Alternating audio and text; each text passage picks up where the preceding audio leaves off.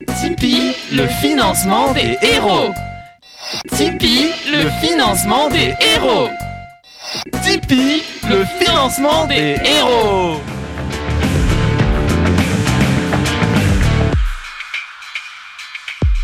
Bonjour à tous et bienvenue sur le podcast hebdomadaire de la cellule qui n'a absolument pas testé des micros avec Natacha. Natacha, ça va la pêche. Ça va, merci. Nous sommes également avec euh, Flavie à la pêche. Ouais, la pêche. Et nous sommes également avec Adrien qui a eu avec la pêche. Et je vous laisse deviner avec ces quatre protagonistes de quoi qu'il va s'agir cette semaine. Il va s'agir de l'appel de Cthulhu. Non, les cinq en supplices. Romaric, pourquoi tu le précises à chaque fois? Tu sais, c'est écrit dans le titre du podcast, sur la Ils, page. ils ont et pas tout. deviné, hein. Ils savent.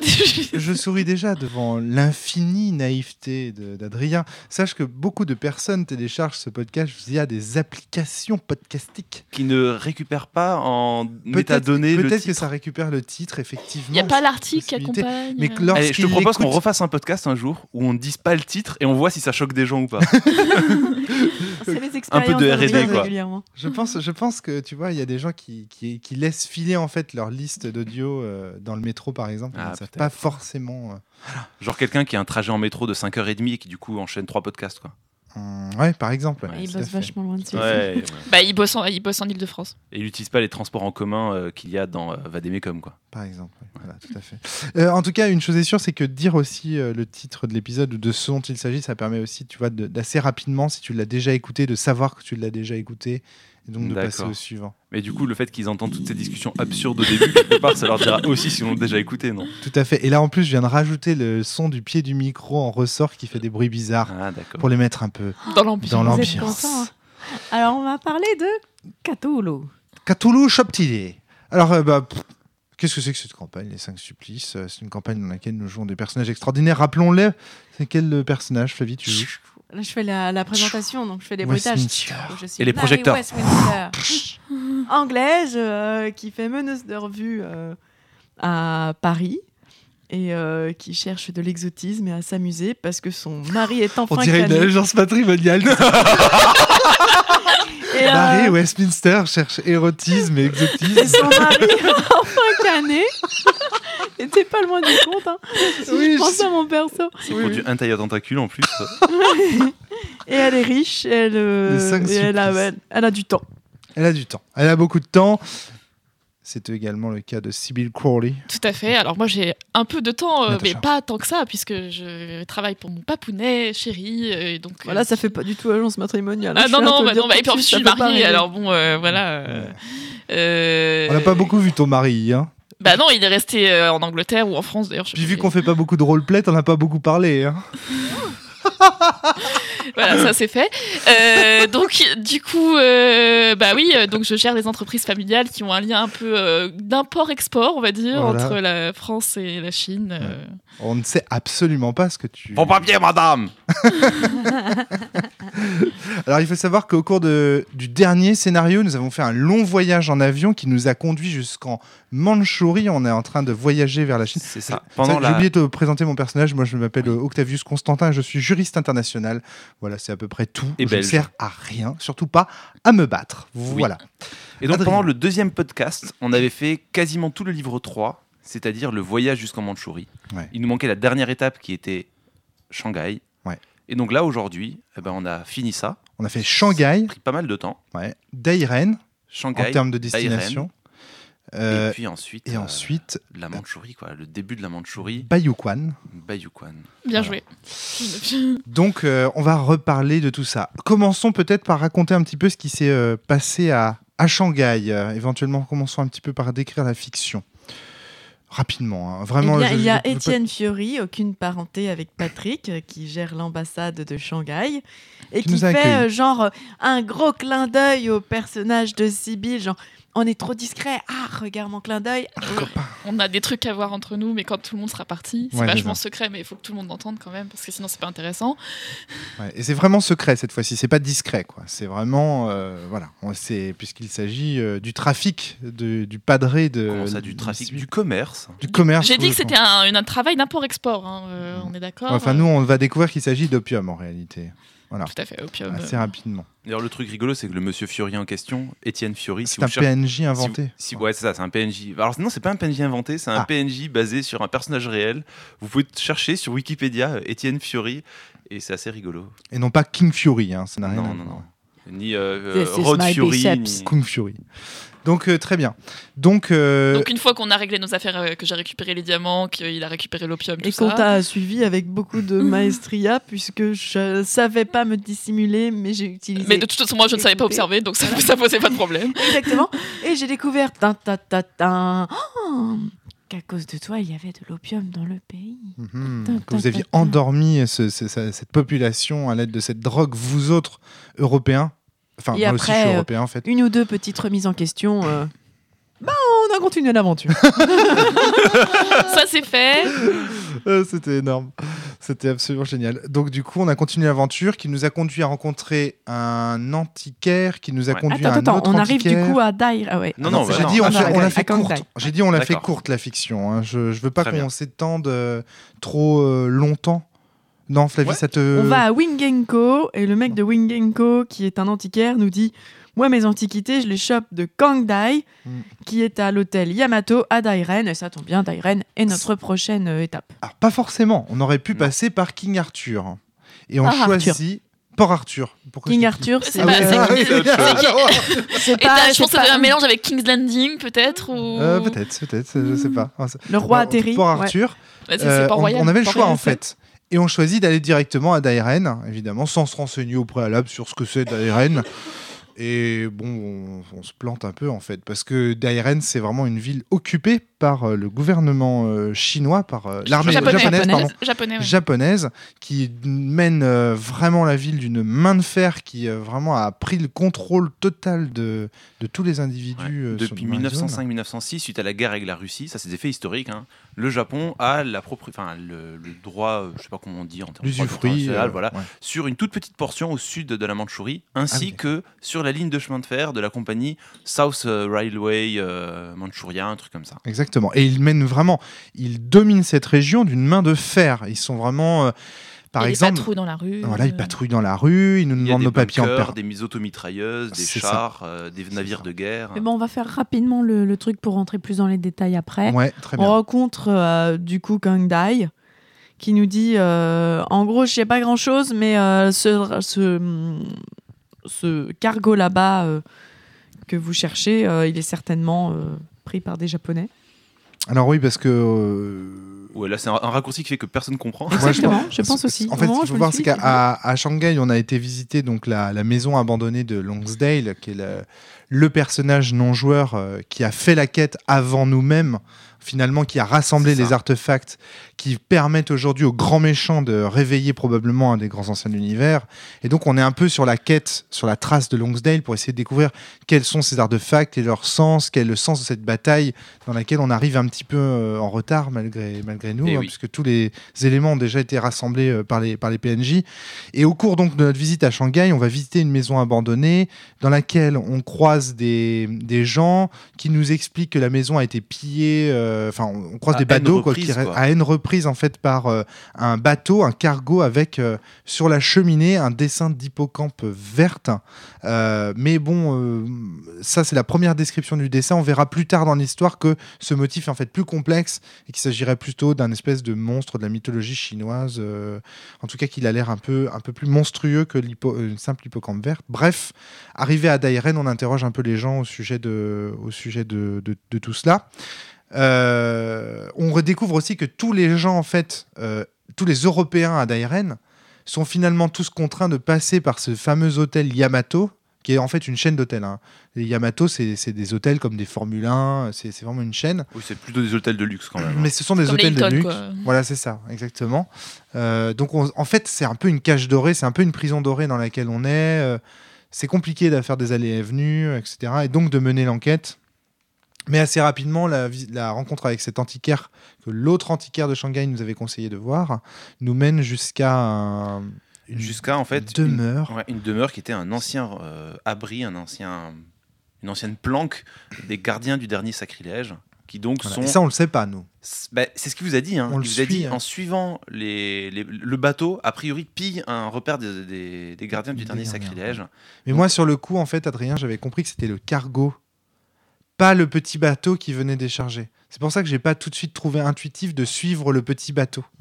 Je pensais qu'on allait. C'est pour ça que j'avais à un moment donné, j'ai dit, on va prendre une plus grosse embarcation parce que moi, dans l'idée, c'était on va suivre le gros un plus bateau. gros bateau. Ouais, c'est ça, exactement.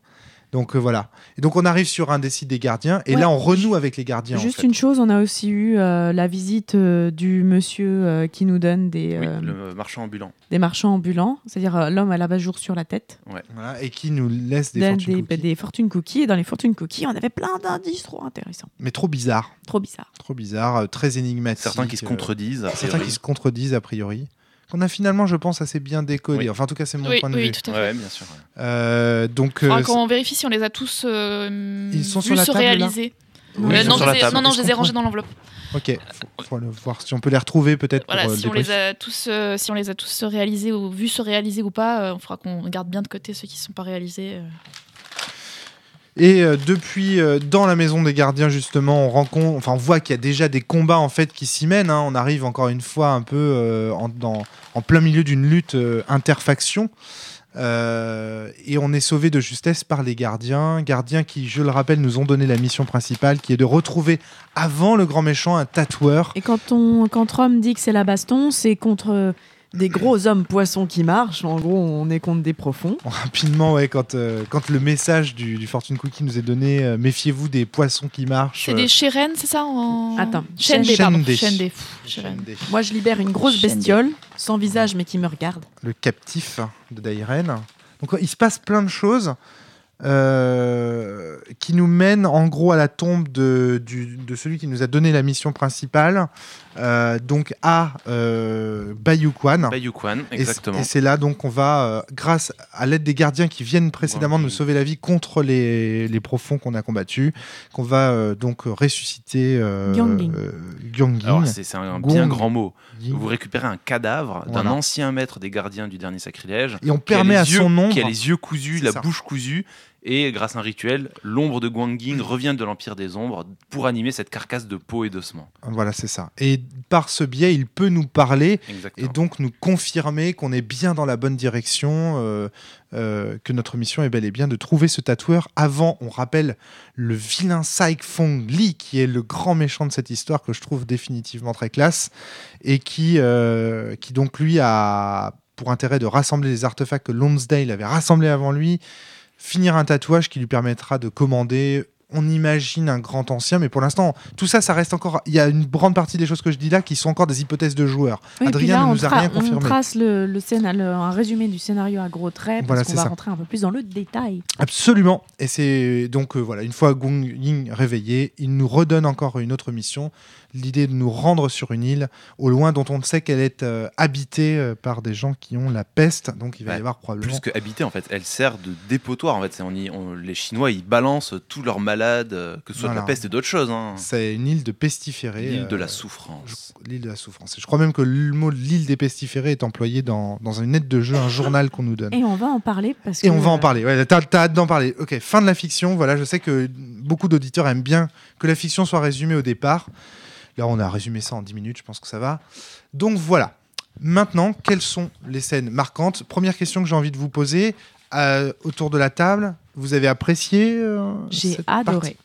Moi aussi, j'ai préféré ça au voyage en avion. Euh, sans comparaison, j'avais des trucs à faire déjà. la, la moitié de la partie, ça fait partie du voyage en avion. hein. Attention. Ouais, c'est vrai. Adrien, ton point de vue de MJ, est-ce que tu as kiffé? Moi, je me suis beaucoup amusé.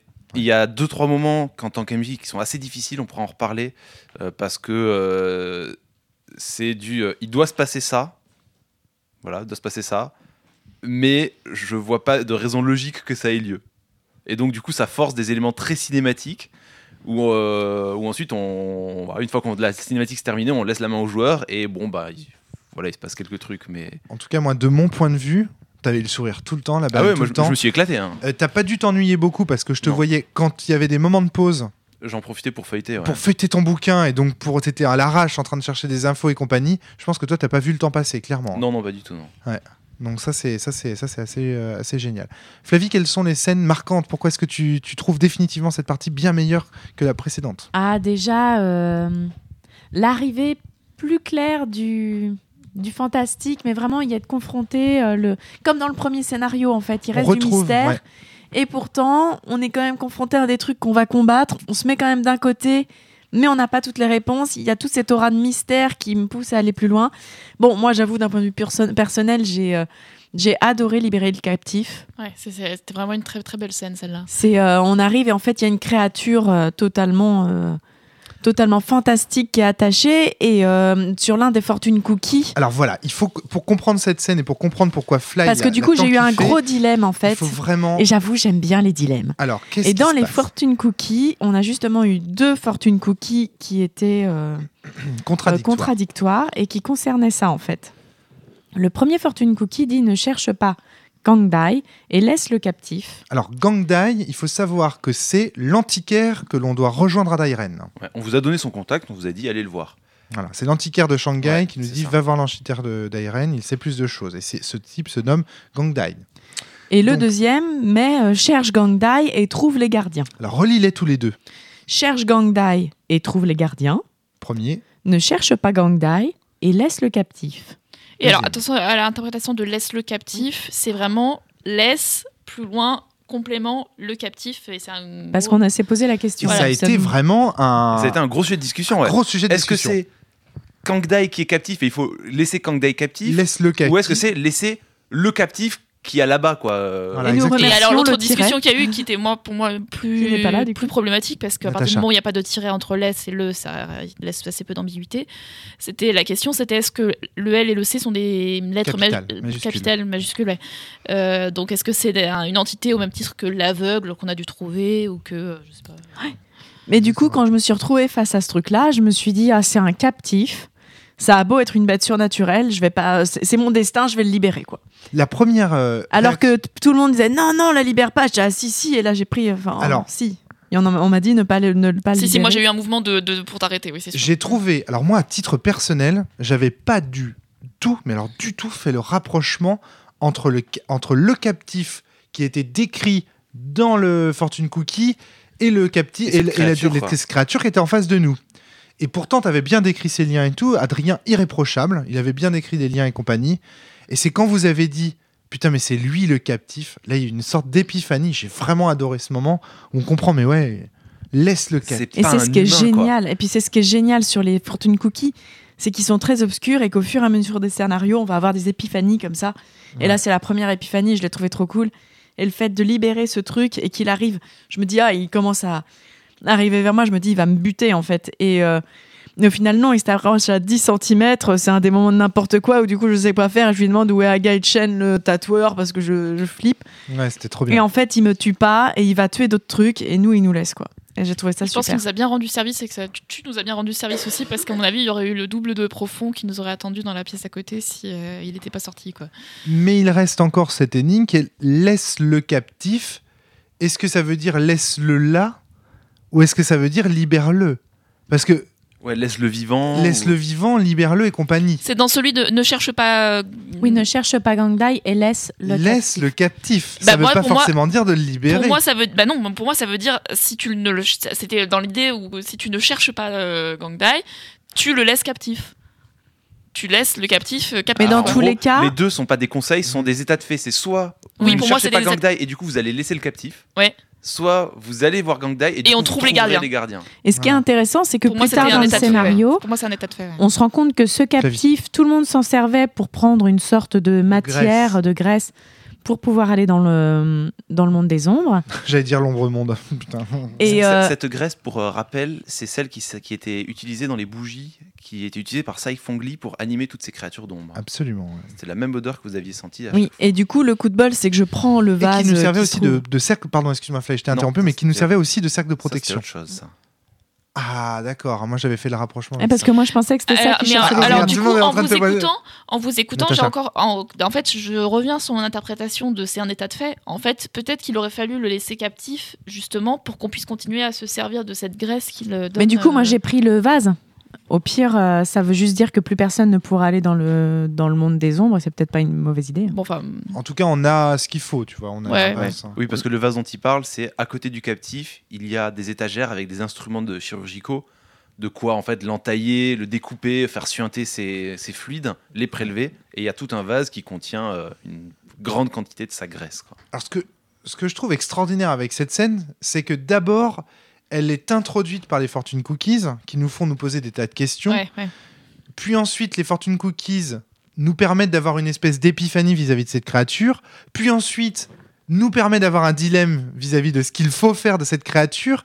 Et maintenant, le fait d'avoir libéré cette créature nous laisse en plus une formidable promesse qui est est-ce que le fait de l'avoir libérée, ça va faire qu'à un moment donné, il va y avoir un Deus Ex Machina, que cette créature va intervenir pour nous sauver, nous libérer. Est-ce que, tu vois, je trouve que c'est vraiment Ça donne une promesse, ouais, c'est Ouais, génial. C'est ça, c'est-à-dire qu'on a tout là. On a euh, le- le- le- l'élément de scénario qui est vraiment bien foutu et qui fait que là, euh, ça ouvre à fond. Et peu importe si c'est pas le cas au final. Ça, Ah oui, bien sûr. Ne serait-ce que parce que vous cogitez dessus, c'est suffisant. exactement. Ouais, une belle scène, Mm. quoi. C'était une très belle scène. ouais. Bref, donc euh, euh, c'est c'est- c'est ça qui est, c'est c'est ça que, que j'ai vraiment trouvé euh, très très chouette dans cette scène. Plus autre chose aussi qu'on n'a pas précisé mais qui Oui. est essentiel. C'est qu'avant de le rencontrer, quand vous arrivez là-bas, vous vous retrouvez à nouveau nez à nez avec un un- une arcane des cinq supplices. Oui, c'est vrai. Il y a le Et je rituel. perds, euh, je perds un peu de Oui. beaucoup. Exactement, il y a le rituel qui est en place au milieu. Et donc, nous, on a déjà assisté à ce rituel au cours du premier scénar, et donc on le reconnaît. On voit à nouveau les cinq éléments chinois qui sont convenablement disposés l'eau, la terre, le métal, le bois et le feu. Euh, et euh, avec les suppliciés, etc. Enfin, tout est, tout est nickel. Ce qui nous rappelle aussi là, euh, c'est une sorte de rappel du premier scénario. Et quand tu dis, Flavie, que ce scénario-là, enfin en tout cas cette partie-là, cette séance de jeu-là, est très en adéquation avec le premier, il y a aussi des tas d'éléments scénaristiques qu'on Ouais. retrouve. Des Ah oui, mais ça fait du bien. Les intéressants, motifs qui bien. reviennent. Et y compris dans le dépaysement. Oui. euh, lié, Le euh, premier scénario, vous ça. étiez dans le quartier chinois, et là, vous êtes En dans le grand quartier chinois, en fait, en Chine, quoi, directement. Ouais.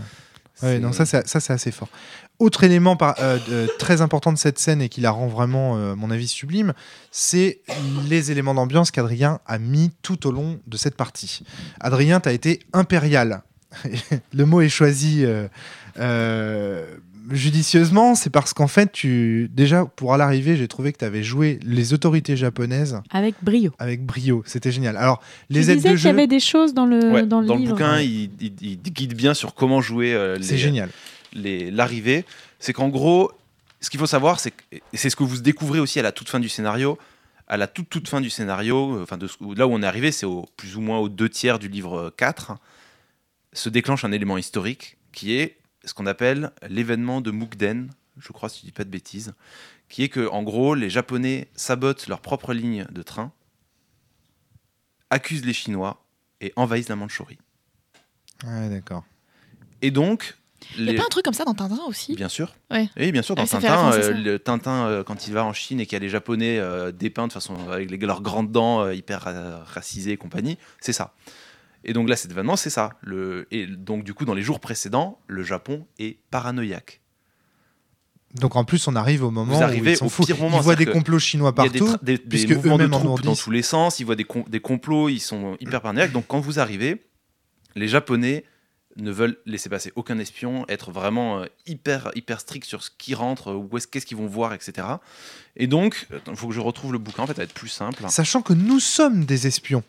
Et oui, Puisque nous sommes euh, euh, avec Georges Guédon, qui est un diplomate euh, français dont le but est euh, clairement de, de- de comprendre les intérêts japonais dans la région. Et, ça, on a- va le découvrir aussi dans le scénario. on l'a redécouvert. Oui, parce qu'il a savait une déjà. autre. il- il a, il s'en- on savait que c'était un, plus ou moins un espion, mais on découvre que sa mission, c'est de se renseigner sur un, Un général japonais. général, euh, médecin euh, japonais, un un chercheur, Ah, c'est un chercheur. qui fait des recherches en épidémiologie.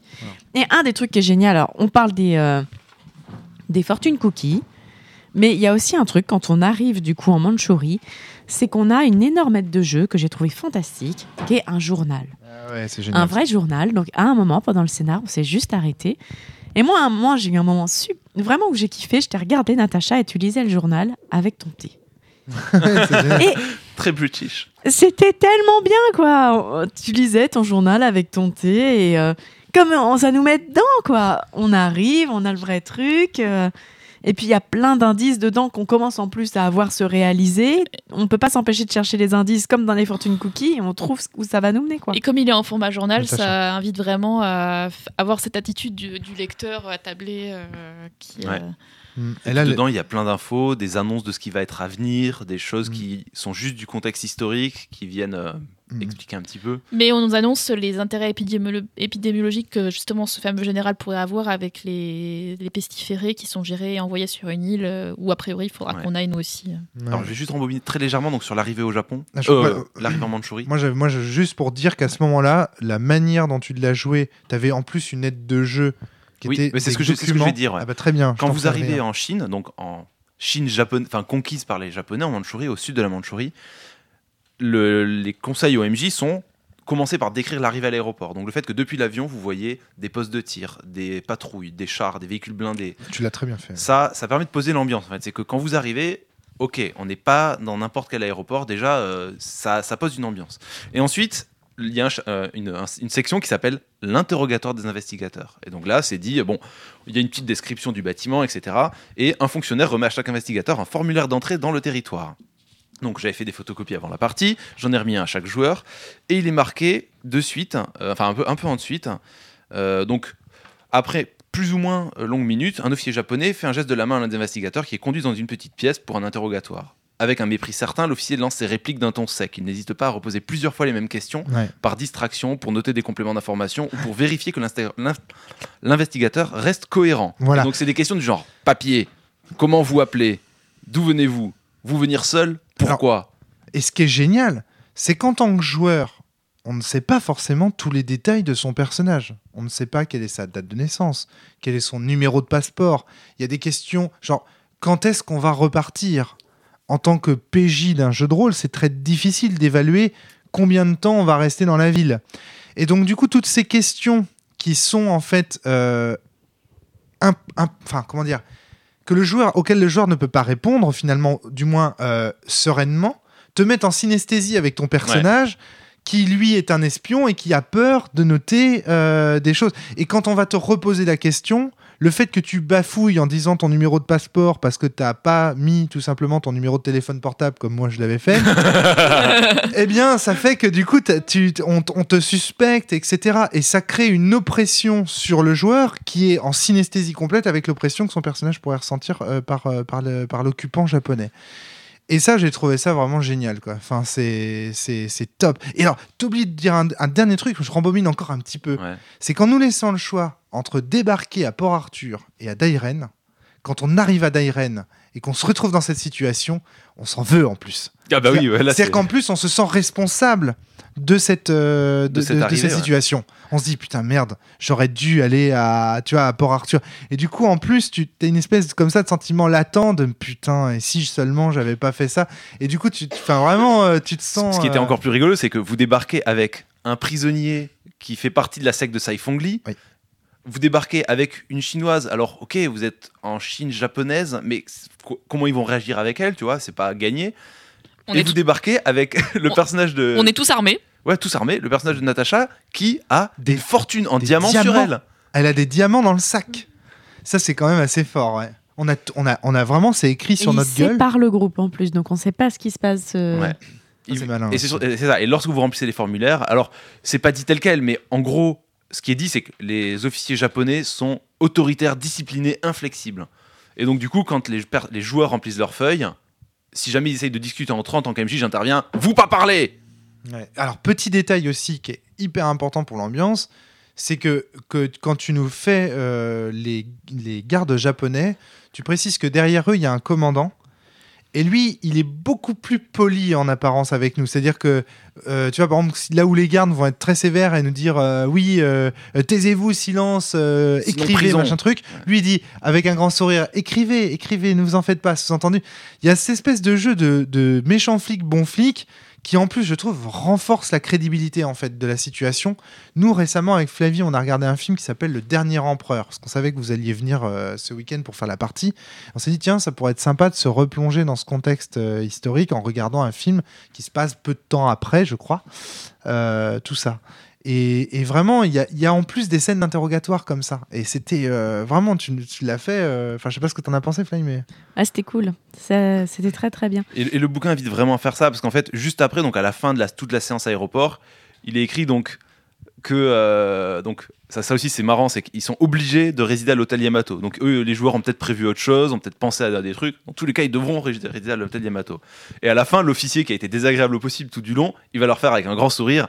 Bienvenue à Dairen, du genre bienvenue en enfer quoi. Ouais. Et derrière, donc un petit paragraphe, plus tard, le gardien peut faire intervenir les services de renseignement japonais pour contrôler les informations fournies par les étrangers. L'investigateur doit remplir à nouveau le même document qui sera comparé au précédent pour s'assurer qu'il n'y a pas d'incohérence. Et ça, en fait, ça, ça dit au MJ, soyez violent là-dessus, quoi. Ouais. Et donc ça, même si ça te donne pas tous les éléments de recette, en tout cas, ça, ça, ça montre clairement du doigt, taper dessus euh, et insister, quoi. Et en plus, ce qui est dingue, c'est que ça fait de ce, ce- cet élément de matériel. euh, ça ne fait ça n'en fait pas un détail parce Ah bah qu'en oui, fait on sûr. pourrait croire on se dit ah il nous fait puis ça va être tout mais en fait non non il va servir après c'est ça qui est fort quoi. ils arrivent à chaque fois à retrouver une utilisation Et d'ailleurs, ils sont revenus et Natacha s'était un petit peu trompée sur Et deux trois aussi trucs. Ouais, aussi. moi aussi. Et euh, j'avais oublié de remplir deux trucs. Oui. Et, euh, et du coup, on a fini au poste. Ouais, Natacha C'était trompé de date de, de- de naissance. Et sur ma propre date de naissance en Eh plus. ben ouais, parce que bêtement, j'avais pas pris un truc euh, mémotechnique, euh, alors que sur la date de naissance de mon époux, j'avais pris un truc, j'avais pris la date de naissance des bugs, comme ça j'étais sûr de m'en rappeler. Et- donc ça c'est une euh, première scène euh, très très enfin c'est deux premières scènes en fait ce qu'on a décrit à la fois le captif le captif ce sera après cette scène là mais Oui, moi j'ai trouvé que plus c'était une tard, scène ouais. d'introduction en fait avant euh, Shanghai j'ai pas trop aimé moi ce- ce- cet épisode Euh, j'ai trouvé le Mais la- Shanghai, c'est encore le voyage, en fait. Ouais, voilà, c'est ça. Il y, a, il y a encore un côté voyage. J'ai.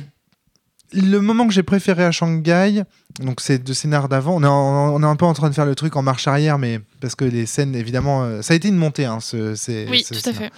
Shanghai, moi j'ai moins aimé le côté. euh, on, va voir, on va voir un antiquaire à nouveau. On n'a on n'a pas grand chose à lui échanger.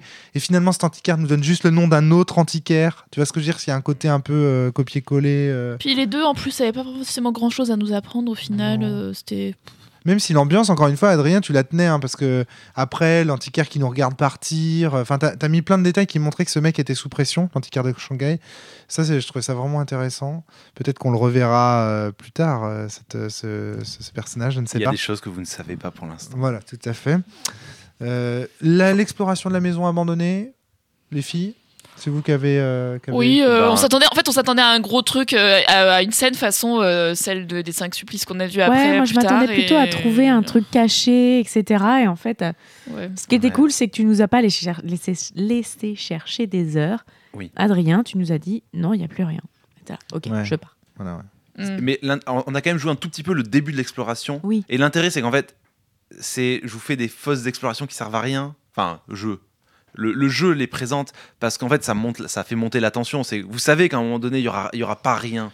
À un moment donné, il y aura quelque chose. Et le fait que tu saches pas quand est-ce que le diable te saute au visage, Ah, mais Ouais. tu vois, le fait d'avoir eu une exploration avec rien a fait que quand on est rentré dans la petite maison, On du coup, on était plus. euh, bah moi j'étais sereine, donc je suis rentrée Bon, en on y est quand même allé première. deux jours, Vous, mais vous, Ouais. Ouais, et euh, moi, du tout. coup, en fait, je m'attendais pas du tout. euh, je m'attendais pas du tout à avoir un truc comme ça qui me tombait dessus, notamment ma perte de San. Et, euh, et du coup, c'était cool, c'était bien amené.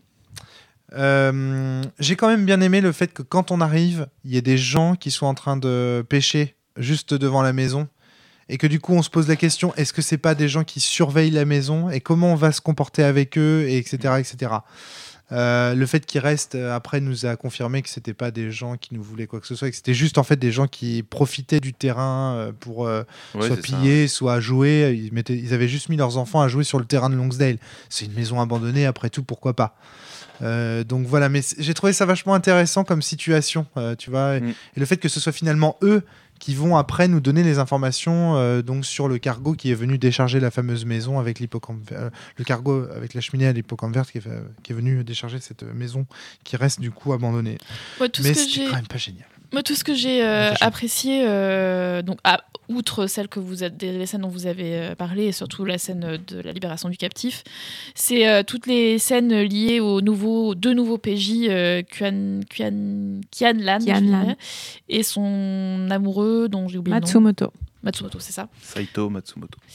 Euh, donc tout, voilà, donc, toute leur entrée en scène, donc la, la- la première apparition de Kianlan où on sait pas que c'est une jeune fille, on pense que c'est une vieille mendiante euh, qui se lève comme ça, qui disparaît Ça, dans les génial, ombres, euh, ouais. euh, et puis qui revient en Deus Ex Machina en enlevant sa capuche, ça révèle son apparence. euh, voilà. Et puis après le, le, le, le fait qu'on découvre que donc euh, ils sont amoureux avec l'autre qu'on a rencontré, qui est notre autre contact. euh, voilà, tous ces, tous ces trucs là autour des deux, de ces deux nouveaux PJ, j'ai beaucoup aimé. Ouais. Ouais, c'est vraiment pas mal. PNJ, pardon. Moi, ce que j'ai bien aimé, c'est oui, cette, euh, aussi Ah, les mais C'est changements. un de- lapsus révélateur. On y reviendra. J'ai bien aimé, moi, ces, euh, ces changements de temporalité, en fait. Il y a beaucoup de changements de temporalité dans le scénario, ce qu'il n'y avait pas, en fait, dans le scénario d'avant, et je pense que c'est aussi pour ça que moi, j'ai beaucoup aimé. On a euh, bah, l'arrivée à Dairen, où euh, on a un moment très fort où on se fait euh, bah, maltraiter, entre guillemets, par l'armée. On arrive, on a une petite interrogatoire, on a une très grosse scène très forte. Ensuite, on va, on va avoir un moment plus calme et en même temps quand même dans l'urgence. Bon, bah qu'est-ce qu'on fait Où on va Euh, On doit aller. euh, comment elle s'appelle cette ville On doit aller à Bakuya, Bakukian. Euh, comment on fait Bayuquan. Bayuquan. Euh, du coup, on a à nouveau une scène euh, finalement de balade, mais où, où on sent une tension qui monte puisqu'on est confronté à plein de choses. Et finalement, là, cette fois-ci, cette balade nous sert non pas à passer le temps, mais vraiment à avoir une tension qui va monter. Ouais. Et ensuite, on va arriver dans un, dans une, un village perdu. Et là, la tension ne va faire que monter jusqu'à un moment où on arrive dans un cimetière. Et au final, quand on arrive dans le cimetière, on a les boules. Moi, je sais pas si vous avez vu, mais moi, j'avais peur de Matsumoto. Je me disais, mais attends, ça se trouve, c'est pas des gardiens, euh, ça va être les boules. Oui, c'est ça aussi que j'apprécie avec eux, c'est qu'en plus on sait pas jusqu'au bout si vraiment on peut leur faire confiance. euh. Puis jusqu'à l'apothéose finale, quoi.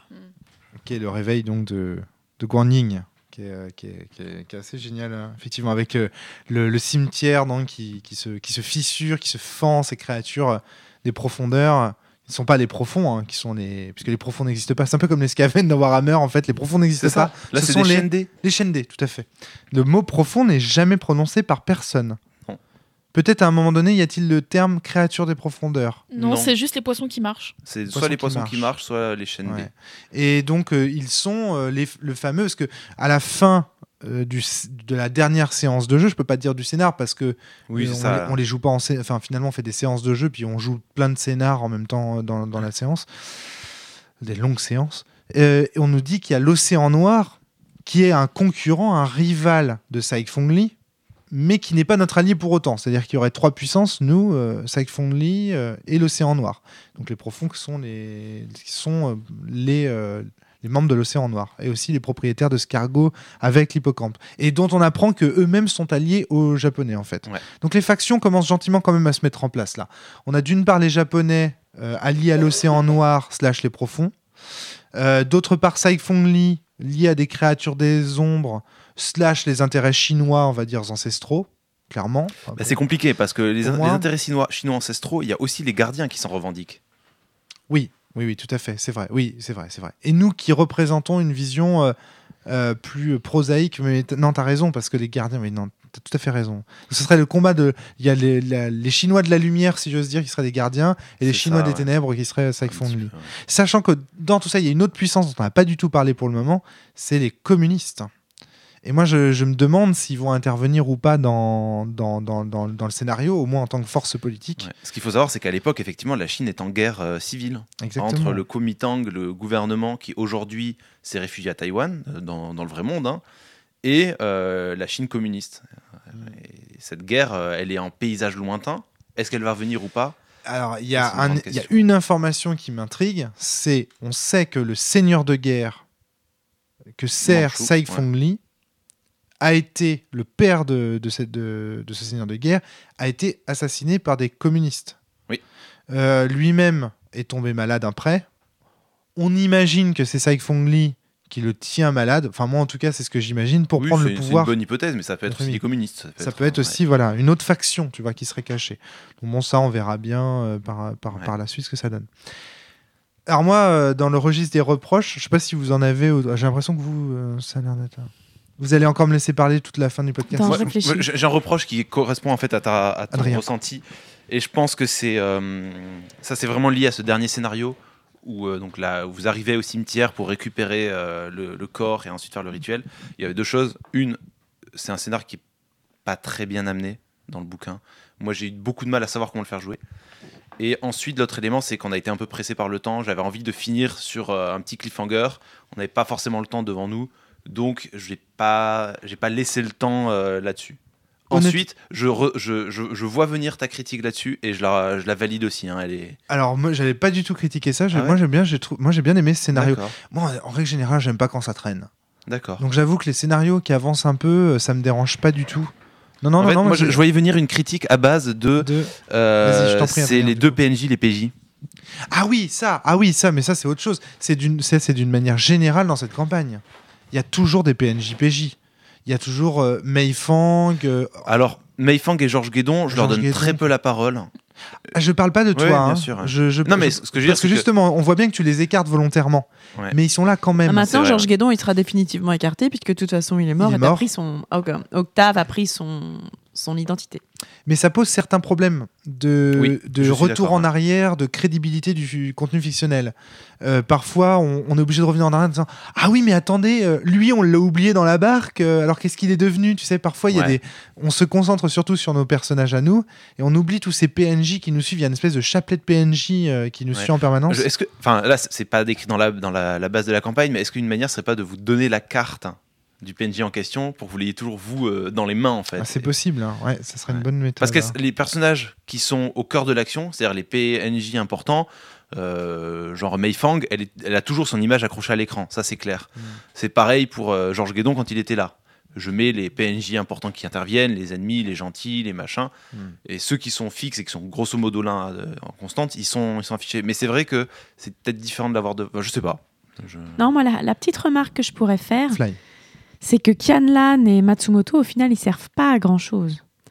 Et qu'on aurait juste pu nous donner les informations là, et on aurait fait les trucs. Alors qui aurait pu vous donner des informations là? Ah, par exemple, bon, Kianlan, elle aurait pu juste nous donner les informations.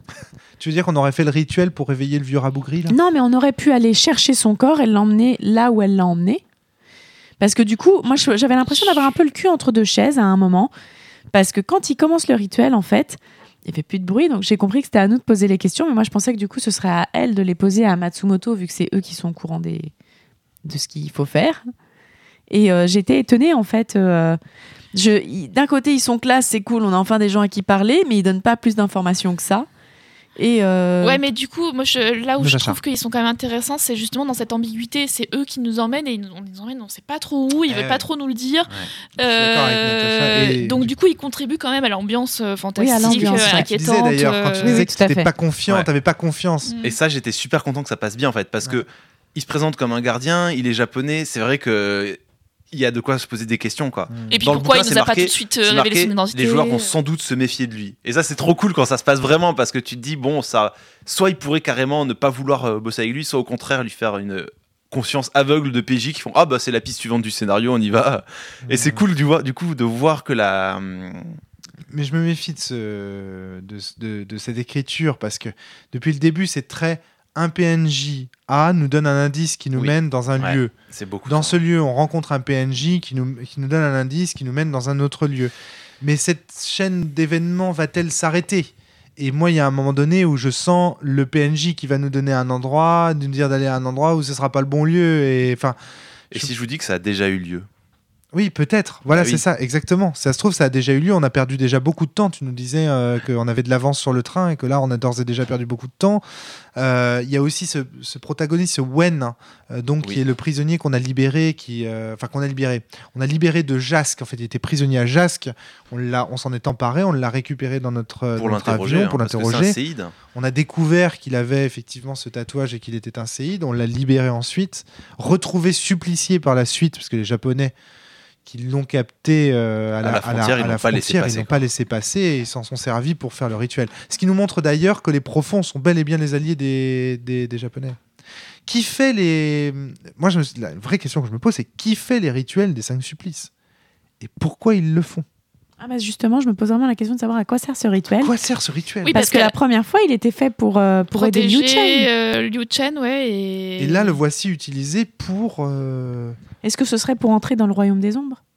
À mon avis, il voulait envoyer Liu Chen dans Le le royaume des ombres. peut-être le commanditaire. Après, n'oublions pas que la quand par- partie c'est fini, avec vous qui réanimez euh, Guang Ying, vous vous posez pas mal de questions, mais on s'est arrêté parce qu'on avait des- un- une nécessité de s'arrêter et on a un, un peu accéléré ça. Donc là, la prochaine fois quand Ouais. on reprendra, c'est des questions que vous pouvez leur poser. hein, N'hésitez pas. hein. Qu'est-ce que c'est que le rituel des cinq supplices, euh, Ouais. Etc., etc. Faut ajouter aussi que là, ça faisait longtemps qu'on n'avait pas fait une Ouais, séance. Ça faisait euh, plus de six mois. Quoi. Et que ça a été extrêmement difficile au départ de se remettre en tête les enjeux de la fiction, les PNJ, etc. Et ça, c'est la critique, moi, principale que j'ai vis-à-vis de cette campagne. Il y a trop de PNJ. C'est su- Alors, c'est ça qui est le problème. Cette, cette campagne, elle a les qualités de ses défauts. C'est-à-dire, euh, elle, a les défauts de ses qualités, pardon. C'est-à-dire que sa qualité, c'est d'avoir beaucoup de matériel, beaucoup de cartes, beaucoup de PNJ, très crédibles, euh, très consistants. Ça, c'est incroyable. Enfin, c'est une euh, rédaction de ouf, quoi. Chaque lieu est cartographié, chaque PNJ est décrit, chaque... et ils ont tous une crédibilité, renforcée par ces fameuses cartes qui nous donnent la photo. Le souci de ça et le défaut qui va avec ça, c'est que du coup, le nombre de noms. Enfin, en 4 heures de jeu, en, en 3 heures, pardon, 3 heures de jeu, j'ai eu de quoi remplir une feuille A4 de noms.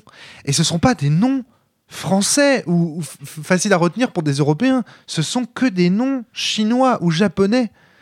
C'est extrêmement difficile. Enfin, je sais pas si vous avez ressenti cette difficulté, mais euh, Ouais, moi je j'essaye de retenir ceux qui me paraissent importants et de tant pis laisser tomber euh, pour les autres parce que donc j'essaye de faire le tri en fait entre ceux qu'il faudrait retenir et ceux qu'il faut. Et moi, je fais pareil. Et moi, je lisais dans les commentaires l'autre jour du blog, on nous reproche de peu faire de roleplay. Mais un des trucs qui nous empêche. Alors, c'est sûr, on en fait énormément. hein, Oui, ça, c'est pas vrai. hein, vraiment, il faut, faut, Toute faut le la dire. scène du, euh, du deal euh, avec euh, Avec le, à Shanghai, ouais, avec voilà, euh, avec l'opium. Pas uniquement, il y a des histoires d'amour à la table. Enfin, Oui, c'est ça, ouais. Ouais, d'ailleurs, Là, il y en tu a vas une. bientôt coucher avec euh, parce que moi, moi, j'ai euh, noté au fur et à mesure toutes nos petites perles et, euh, Et il va falloir qu'on en ta, parle de ça. et ta citation, c'est Je suis couvert de sang et de poissons, mais on s'aime. Oui, parce qu'effectivement, après la bataille contre les profonds, euh, j'essaye de protéger un peu Meifang et compagnie. Il avait un deuxième trou de balle. hein. Et puis en fait, euh, le truc, c'est qu'elle est, elle est choquée. Et moi, je suis psychologue, Ouais. donc c'est facile. de- Elle est du transfert, Abus de tout ça. pouvoir, quoi. Bon, un petit peu. ouais. C'est vrai que c'est pas très bien, mais bon. Mais bon, en même temps, on est tombé amoureux avant qu'elle soit choquée. hein. Enfin, Donc, euh, toi. je suis tombé surtout amoureux d'elle toi, avant. Ah non, non, elle est amoureuse de moi. euh. Ah, depuis peut-être, mais avant, elle n'était pas forcément spécialement, tu vois. euh. D'accord. Euh, enfin, en tout cas, je n'hypnotise pas pour obtenir son consentement. euh, non, hein, on est bien d'accord. Donc, euh, en tout cas, voilà ce que je veux dire, c'est ça. Il y a beaucoup de personnages, et le fait qu'il y ait beaucoup de personnages avec des noms très complexes limite aussi le roleplay. C'est très difficile de faire parler son personnage pour deux raisons dans cette campagne. La première, c'est que tous les noms de villes et de personnages sont complexes à prononcer. Donc ça nous fait passer très rapidement, ça ridiculise le personnage parce qu'il se rate. Et deuxième élément, et je te laisse prendre la parole ensuite Adrien, Mei Fang, qui est notre traductrice. Extrêmement difficile de jouer un personnage qui ne peut pas parler directement avec les PNJ. Ouais, du coup, le roleplay se passe surtout entre nous. Et oui. Ouais, alors après, ce que j'ai essayé de faire avec euh, Mei Ah, Fang, c'est que je considérais que quand vous parliez à un personnage, Mei Fang faisait la traduction entre les deux. Oui, t'as jamais mimé la traduction. Oui, oui, tout à Sauf fait, que parfois, moi j'ai fait dire des choses à mon personnage et que tu m'as fait dire Mei Fang a traduit ça comme ça parce que ça aurait été par exemple ceci, cela. Oui. Bah, et du coup, comment est-ce que tu veux piéger tes PJ Alors, il faut que Mei Fang meure dans ce cas-là. Et du coup, tu pourras piéger tes PJ à l'honneur. Tu vois ce que je veux dire? Mais Ouais, bien sûr. il y a un petit Mais côté là contradictoire. C'est pas, pas non, non plus l'enjeu de la campagne que de. Tu vois ce que je veux dire, c'est que la, la- la scène en question, il, euh, en gros, c'était face aux pêcheurs qui habitent, qui squattaient la- le jardin de Longsdale. Euh, le personnage de Romaric, Octave, euh, propose au père de famille euh, de lui donner de l'argent pour qu'il nourrisse ses enfants. Sauf qu'en fait, vous ferez plaisir à vos voilà, vous enfants. ferez plaisir à vos Ouais. enfants. Ce qui est une réaction typique de. Sauf qu'en fait, ça, euh, du point de vue de la face, c'est mal vu parce qu'en gros, c'est sous-entendre qu'il n'est pas capable de s'occuper de ses enfants. Ah, c'est ça. ouais. Et donc Mei Fang l'a traduit autrement. Par contre, le personnage de Romaric aurait pu aller donner directement, par exemple, des bonbons aux enfants ou de l'argent aux enfants. Ouais. T'aurais pu le faire en fait. Hein. C'est vrai, ouais, tout à fait. ouais. T'avais, t'avais le moyen de merder tout seul, il n'y avait pas de problème quoi. Mais tu vois, pour l'ambiance, j'ai trouvé ça cool. Quand tu me, re- quand tu me rappelles à l'ordre et tu me dis non, parce que là, machin, j'ai trouvé ça génial, tu vois. Mm. Euh, le problème, c'est que du coup, pour le roleplay, c'est plus compliqué, tu vois. Il y a un côté. Euh, Je, je comprends que ça, met- ça te mette une barrière. Après, pour le coup des noms, je suis pas noms. spécialement d'accord parce qu'en oh, fait, putain, si. moi, en fait, qu'est-ce non. qui se passe? Moi, comment je le fais? Il y a des noms que je prononce mal et c'est pas grave, je- j'enchaîne, tout le monde sait de quoi je parle. Le Biayukian, Biabiakian, j'arrive pas à le prononcer. Euh, J'ai du mal, hein. faudrait faut que je le déchiffre à chaque fois, donc c'est pas grave. Je le prononce, ça sort comme ça sort, vous comprenez de quoi je parle et on enchaîne en fait. C'est pas. Sauf que toi, tu peux faire lui en montrant sur l'écran le personnage. Tu le Euh, je fais. le fais pas souvent. hein. Ah, et alors, en t'as- fait, et quand je alors le fais- Adrien, t'as le problème de la prononciation, t'as pas le problème de la mémoire. Parce que Ça, toi, t'as c'est tout sûr. décrit. Ça, euh, ça, c'est sûr. Le, le truc quand je montre sur le le- le- l'écran, genre c'est lui, je le dis pas parce que j'ai oublié son nom, je le dis parce que je vous voyez le visage. Ah, Alors ça c'est ça c'est intéressant aussi. Il y a eu un très bon artefact. euh, ok, ça, je, je note euh, Adrien, t'inquiète.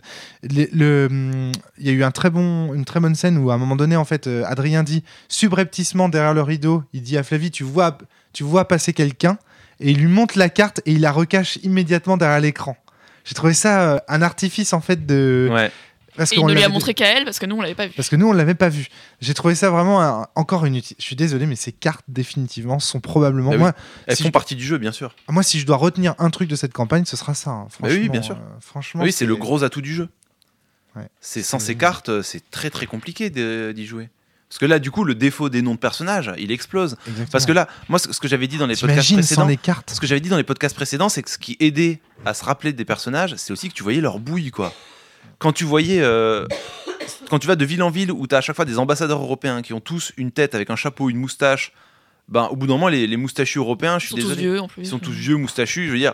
Le prénom, le nom, tu vas tous les mélanger, ça va tous être monsieur l'ambassadeur. quoi. Là, tu as des bouilles à mettre en face. Et donc, même si le nom, tu peux te mélanger, au moins le visage te parle. Et ça, c'était vachement fort parce qu'à un Ouais. moment donné, j'ai montré des visages et vous avez Ah, mais lui, il me rappelle machin. euh, et donc, même sans connaître le nom, vous aviez quand même un, support de mémoire. Génial, génial. Et ça, c'est des sensations que je n'ai retrouvées que dans un autre jeu qui est l'œil noir.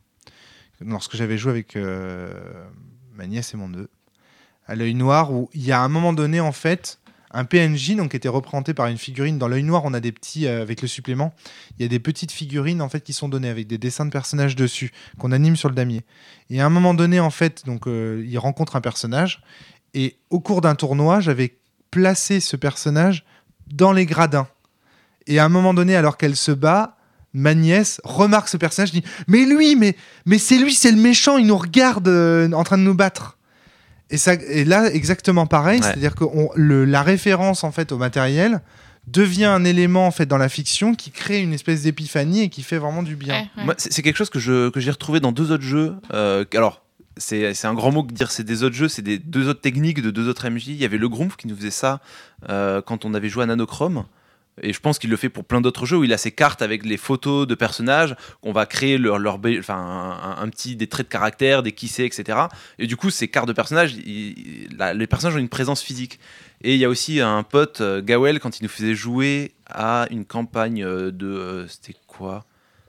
Je me rappelle plus exactement. C'était avec, c'était avec Bah, si c'est celle où je suis, c'est celle qui, qui a un espèce de Buffy-like euh, oui, mais c'était quoi le système de jeu je me Fate.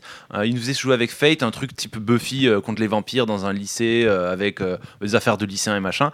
Et du coup, à chaque fois qu'un PNJ intervenait, bah, pour la fois d'après, il cherchait une photo d'un acteur célèbre euh, qui lui plaisait De- bien. D'une série type D'une série, Buffy, ouais, voilà. euh, type euh, Et Roswell. donc il le sortait et puis donc ensuite bah, quand tu euh, allais discuter avec euh, avec Michael, bah, Michael il avait la tête de euh, je sais pas moi Machin, de. Leonardo DiCaprio quoi. Et donc Ouais, tu vois, t'avais ouais. le visage et ça collait et ça donnait Et ça fait un côté guest star, c'est comme dans ces ça. séries où il y a des et puis persos. surtout, il euh, prenait un acteur qui collait au personnage. Tu vois, genre si Ouais, c'est le bellâtre, ben ça colle bien quoi. Sympa. ouais. Et donc ça, ça marche bien. Et c'est des techniques qui sont.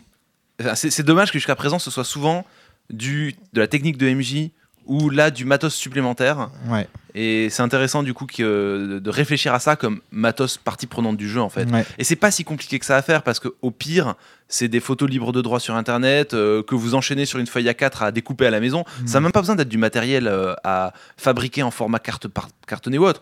Ça peut être à imprimer sur du papier A4 en noir et blanc à la maison. C'est pas. un- Et tu vois, ce qui est intéressant, c'est que toutes les campagnes de Cthulhu font ça. C'est pas une révolution de la V7. C'est pas une révolution des 5 supplices. Moi, je me souviens des premières bases de Cthulhu que j'avais, des Descartes. Il y avait déjà toutes les photos des PNJ dans le truc. Il y avait même un encadré spécial pour dessiner son personnage sur la fiche de personnage.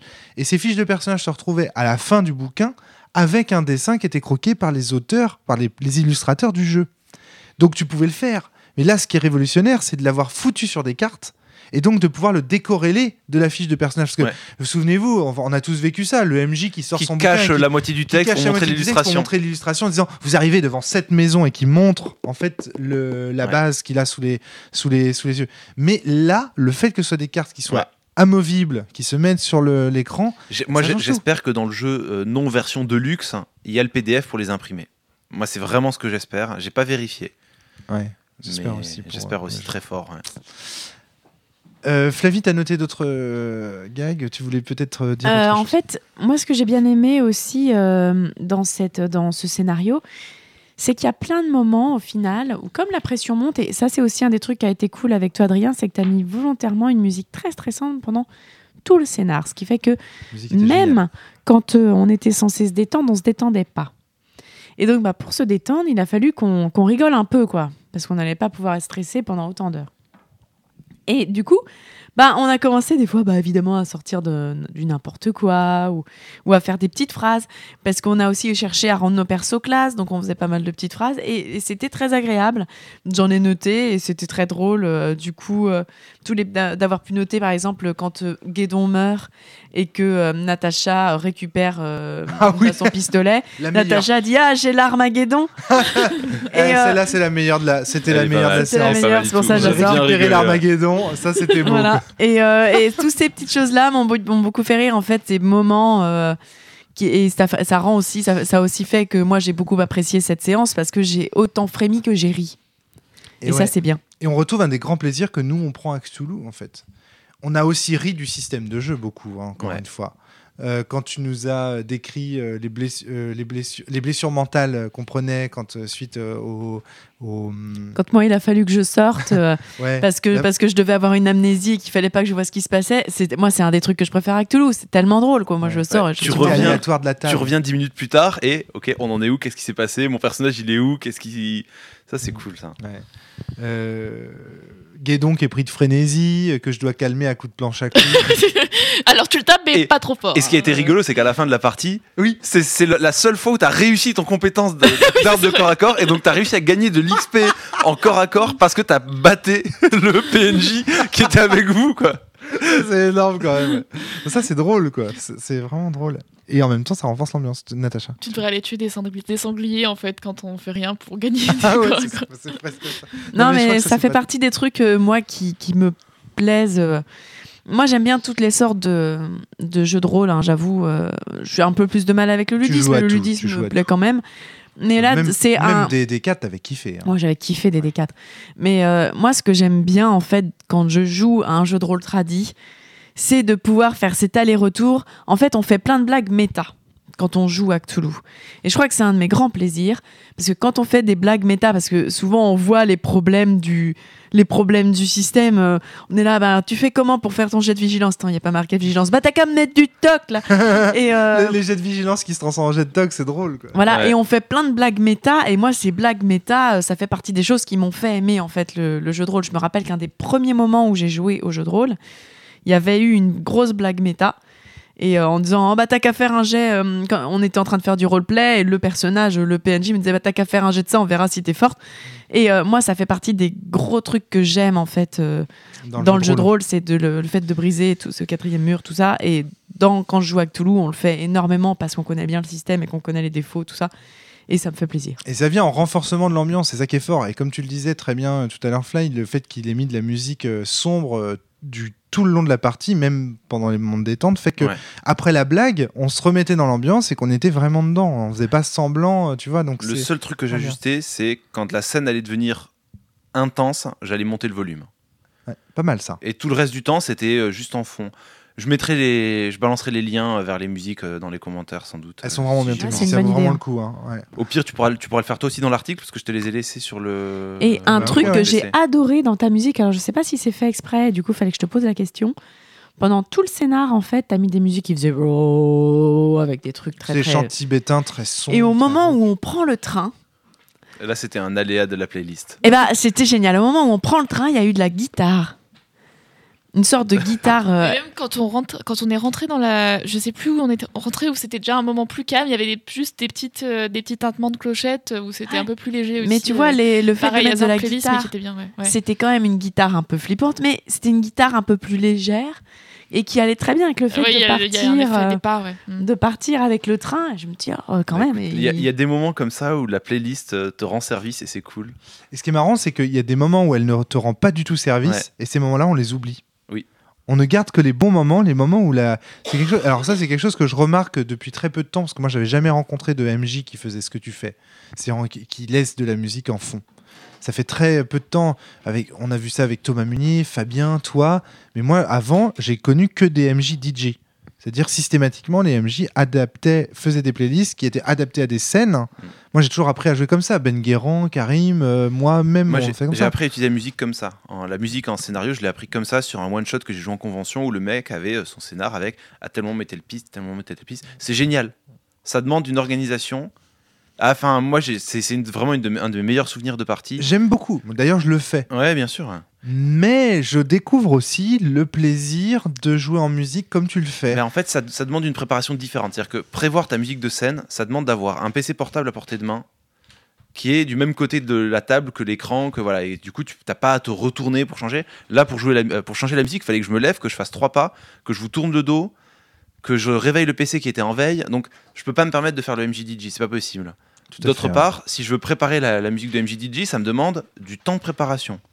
Là, le temps de préparer la campagne, ça m'a bouffé ma semaine parce que mes soirs de disponible, ben, j'ai bossé la campagne. Ouais. On t'en Donc remercie, ça m'a ça m'a bouffé du temps. Donc du coup, préparer la musique en plus, ben c'est sympa mais c'est compliqué. À vois, moins qu'il y ait une liste de musique prédéfinie. Là, c'est pas le cas, donc j'ai fait ma recette de musique constante qui doit s'adapter à l'ambiance générale du jeu. Et tu vois, le jeu, on était tellement dedans, je dois t'avouer que là, tu viens de m'apprendre qu'en fait, tu te levais pour monter le son. Je ne t'ai pas vu le faire. Ouais, moi, je l'ai, moi, je l'ai vu le faire Ouais. parce que je. En T'es tant en que- face. je- non, mais c'est pas ça, mais je suis très attentif à ces techniques de meneur de jeu. Parce que euh, je, je les trouve très bonnes. Et tu vois, là, le coup de la musique et tout, moi, c'est des trucs.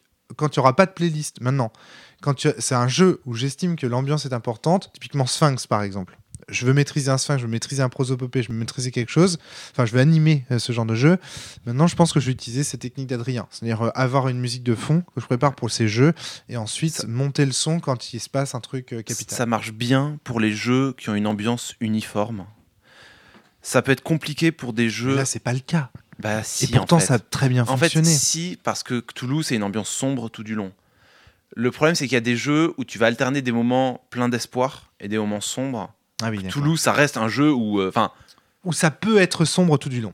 disons-le comme plus- ça. C'est même plus que ça, c'est qu'on sait qu'à la fin, on va tous y passer quelque part. Enfin, j'exagère presque, mais. et puis euh, on est tous en train de courir après. Parce qu'il y a même un moment San, où on votre dit. San, elle va, elle va descendre de 10, remonter de 1, descendre de 10, remonter de 1. Elle va pas finir plus haut qu'elle a commencé. Puis il y a même un moment où on le dit. Je veux dire, on- on- il y a quand même le euh, euh, Yang Ying qui se réveille des morts, qui nous dit, ben vous allez aller sur une sur sur l'île de la sur peste. l'île de la peste et à un moment on dit mais attendez mais on si on va là-bas on va on va mourir on va attraper la peste et euh, là on dit bah ouais mais c'est soit ça soit le monde meurt bon bah on va aller attraper la peste Ça, il y a même un des trucs je crois que j'ai noté c'était une une des phrases qui était ah ouais il va nous falloir un bon médecin parce que Ouais. on sait qu'on va crever quoi Euh, c'est bizarre. euh, ouais. Tu vois, typiquement, C'est quand même. ouais. typiquement euh, pour Sens, ça passe pas d'avoir d'avoir une seule playlist. J'en avais deux.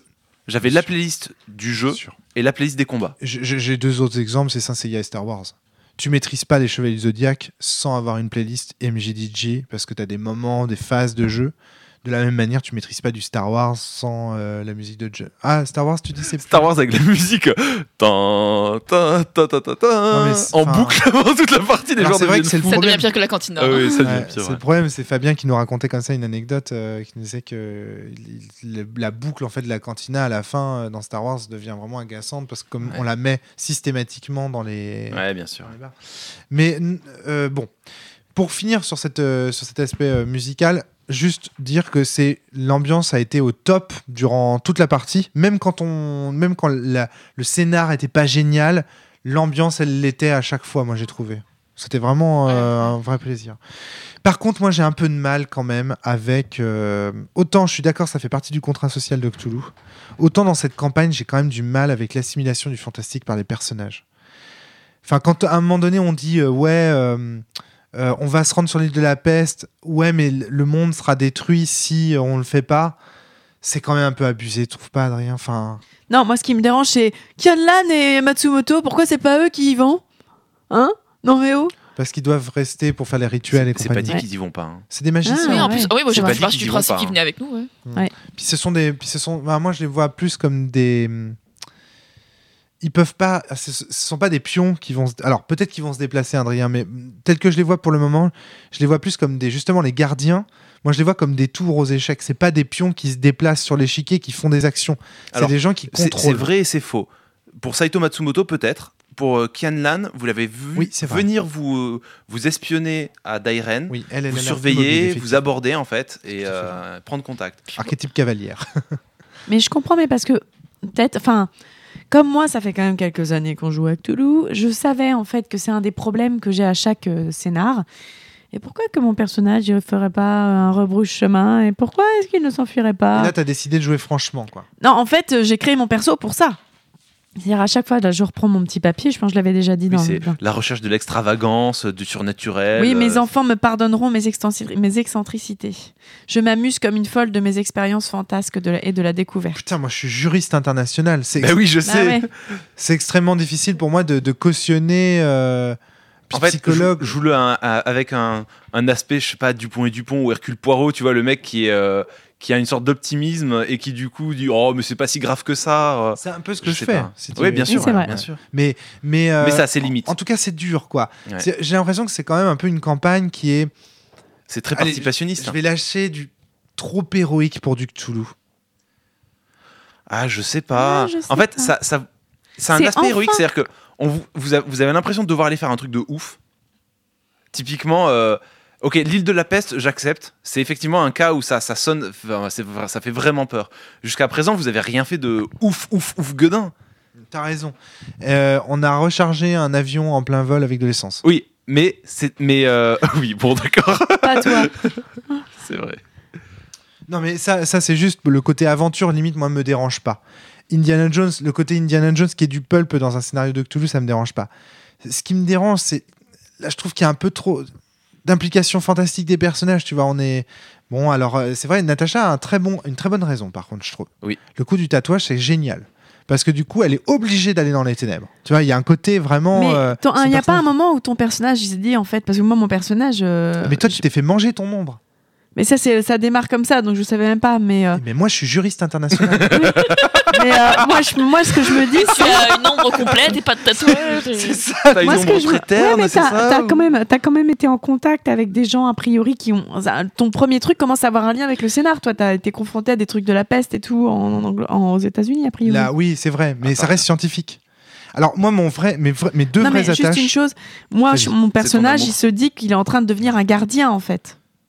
Non, mais ça, je comprends parfaitement. Mais en fait, le- Pas le- toi du Mais tout. le juriste international, il s'en fout d'être gardien. Il est déjà gardien de la paix internationale. le- alors, Ah. c'est- c'est- non, c'est bon. Moi, il y a deux trucs qui me font. Alors Vas-y, oui, mais je- donc va- vas-y, je te dis, puis moi j'aurais un ré- truc à répondre sur ce que tu vas dire. Donc vas-y, je te laisse. D'accord. Parce que en fait, moi, c'est premièrement, c'est l'attachement à Mei Fang qui me, qui me, qui me fait euh, aussi aller euh, dans des, dans des trucs comme ça.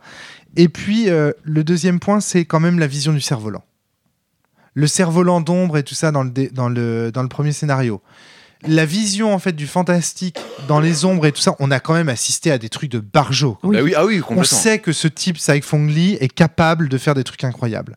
Et moi, en fait, mon, mon idée un peu en tant que ju- juriste international, c'est de se dire, voilà, il y a de la magie dans le monde. En fait, finalement, de transformer un peu plus mon personnage en ethnographe ou en ethnologue, de partir dans l'idée, il y a de la magie dans le monde. Certaines, euh, certaines populations, certains peuples sont capables de les utiliser. Et ça, ça peut poser des problèmes euh, pour l'équilibre, en fait, des Du forces droit international. non, pas forcément, mais des intérêts européens. Des Oui. intérêts européens.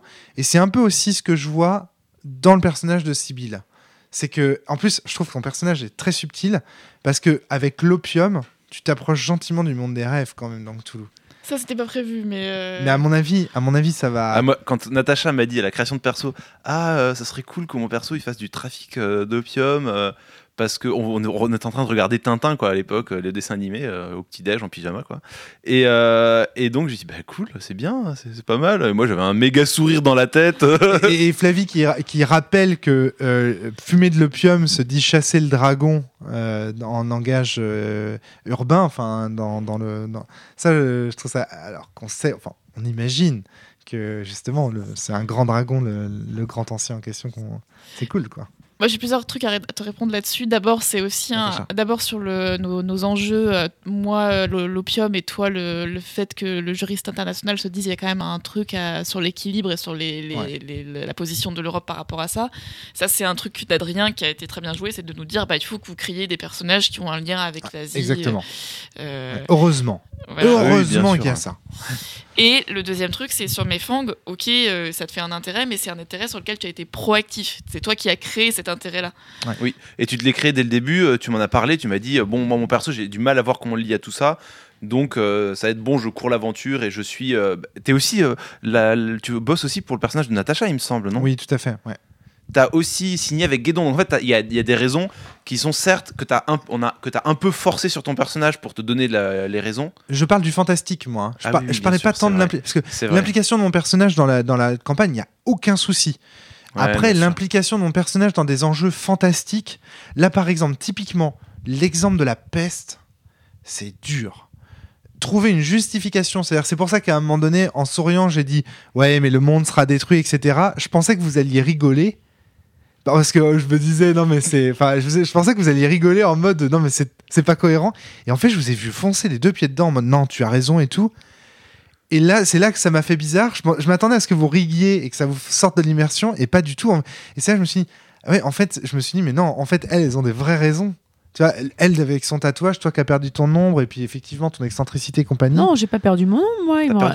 j'ai- bah, parti un tout petit bout. Oui, mais c'est quand même un Il y a une élément marque fantastique. dedans sur l'ombre de mon mollet. C'est quand même une- un élément de fantastique de ton personnage, je trouve.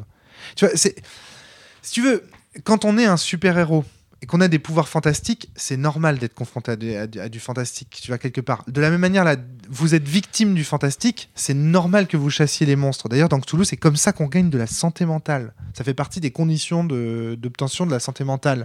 Quand on a été victime de choses fantastiques, de re- vaincre des choses fantastiques. Et de du coup, euh, vu que j'ai buté des chaînes D, est-ce que je peux récupérer de On la. regardera ça à la fin de la partie. Mais, euh, mais en tout cas, voilà, il y, a- il y a cet élément-là. Moi, pas du tout. Et donc, c'est ça, c'est plus difficile. Là, me faire aller sur une île euh, remplie de pestiférés, moi, le bourgeois, machin truc, même par amour pour mes fangs, je vais avoir du mal, je vais me dire, Ne- bon, mes fangs. ne Alors, ne, juge, quoi. ne juge pas encore le jeu sur ça, on le jugera la prochaine fois. D'accord, très bien. Romaric Ouais, ça marche. Non, non, non. À mon avis, sur l'île des pestiférés, tu sais, ils avaient pas l'air très pestiférés, les gens qu'ils envoyaient là. Ouais, d'accord, ouais. Bon, Il y a peut-être euh, des choses Par contre, ils vont peut-être se transformer gentiment en chaîne D. Ah, j'avais pas pensé à ça. Je ne dirai rien, je Fisher serai. Pop, pop, pop, pop, Ils vont poker acquérir la traversée des îles, quoi. Oui, ou alors c'est peut-être euh, c'est peut-être l'usine à manger des chaînes D. Enfin, tu sais pas, je pense qu'on va découvrir des trucs dégueulasses en vrai.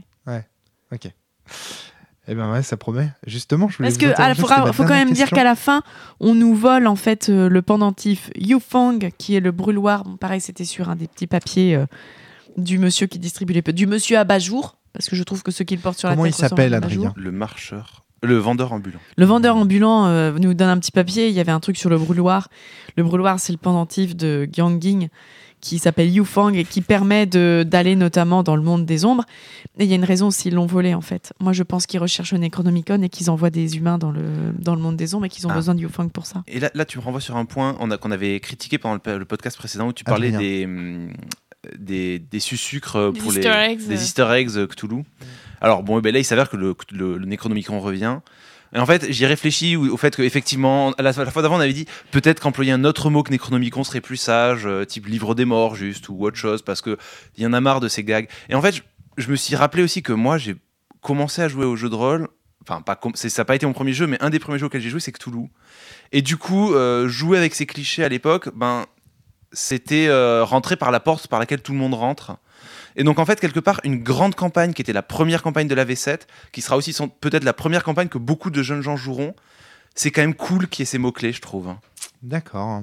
pas mal. Je, je comprends que pour des vieux routards comme nous, il y a un aspect cliché. Non, je dois dire que là, tu me. Mais, euh, mais je trouve aussi respectable le fait de donner les codes aux petits nouveaux. C'est pas mal. Et après, on peut s'interroger sur le fait de faire une V7 de Cthulhu. Mais ça, c'est Voilà, autre mais ça c'est histoire. autre chose, bien Ouais. sûr. Mais je suis d'accord. Ouais, pas mal, pas mal. Dernière question que j'avais envie de vous poser, enfin un tour de table. Si vous n'avez rien d'autre à ajouter sur le contenu fictionnel et sur la, le ressenti au sujet de la partie, rien de particulier. sur votre santé mentale malléable. Les diamants, les diamants, tout ça, tu les as bien sentis, les diamants euh?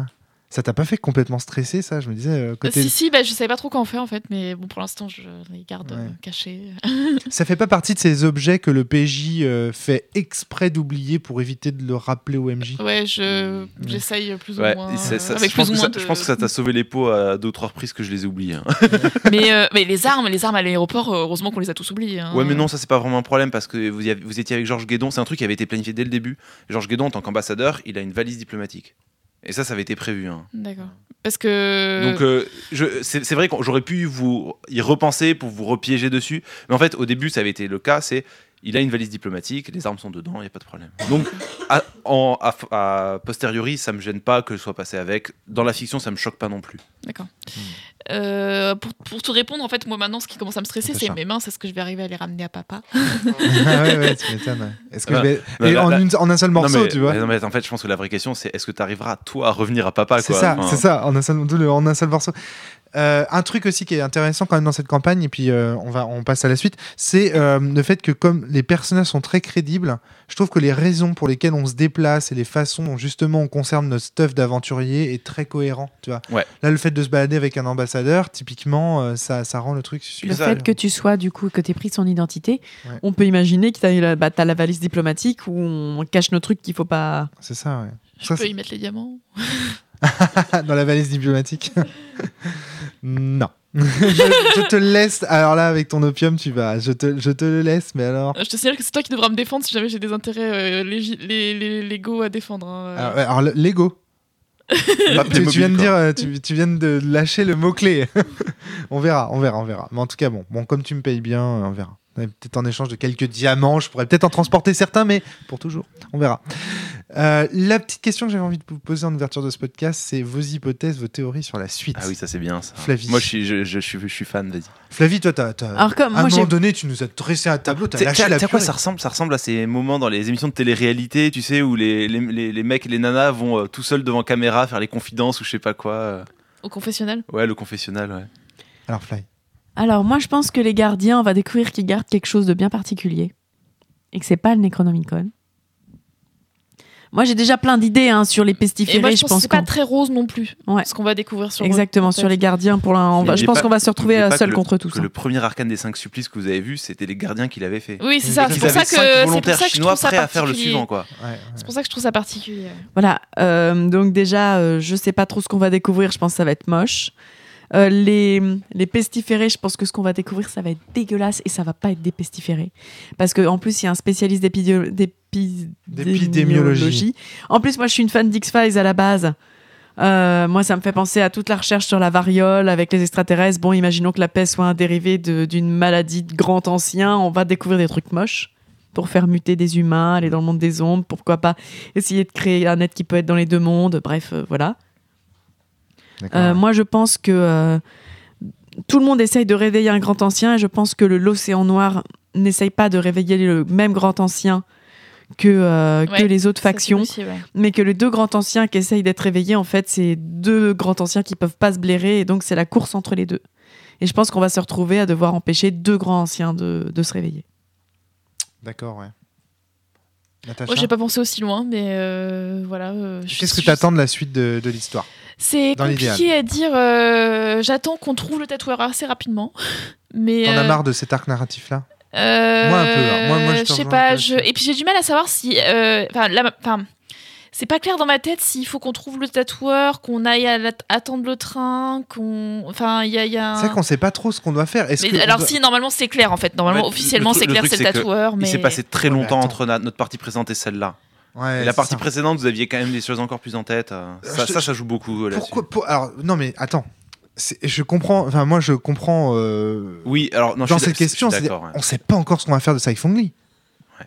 Est-ce qu'on doit le tuer?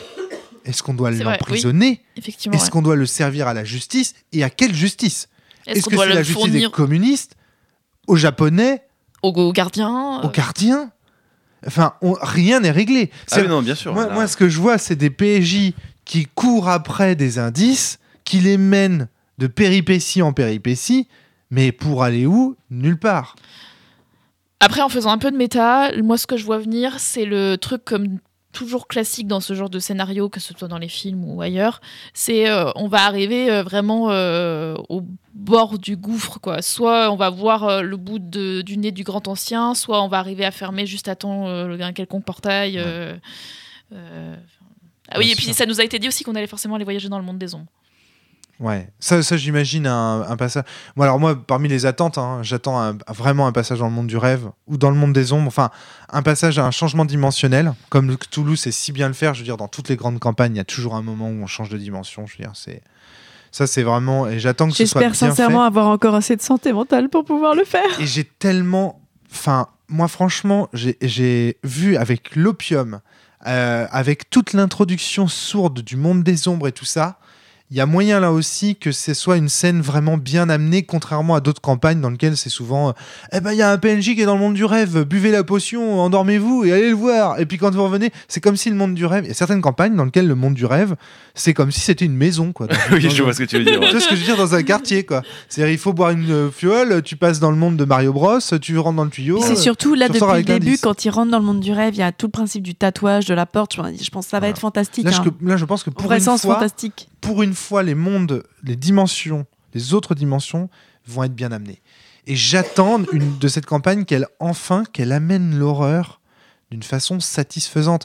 C'est un défaut qu'on a retrouvé dans beaucoup de jeux d'horreur. On en avait parlé pour Innomable, mais on en a aussi énormément et abondamment parlé dans Cthulhu, c'est-à-dire le moment, on aime tous ce moment où la, la partie est fantastique, et le moment où elle bascule dans l'horreur, il y a toujours un Ouais. truc un peu Mm. raté. Ouais, moi, je, je suis assez d'accord. Et ben pour l'instant, je trouve que cette, cette campagne réussit à chaque fois à amener l'horreur d'une façon non ridicule.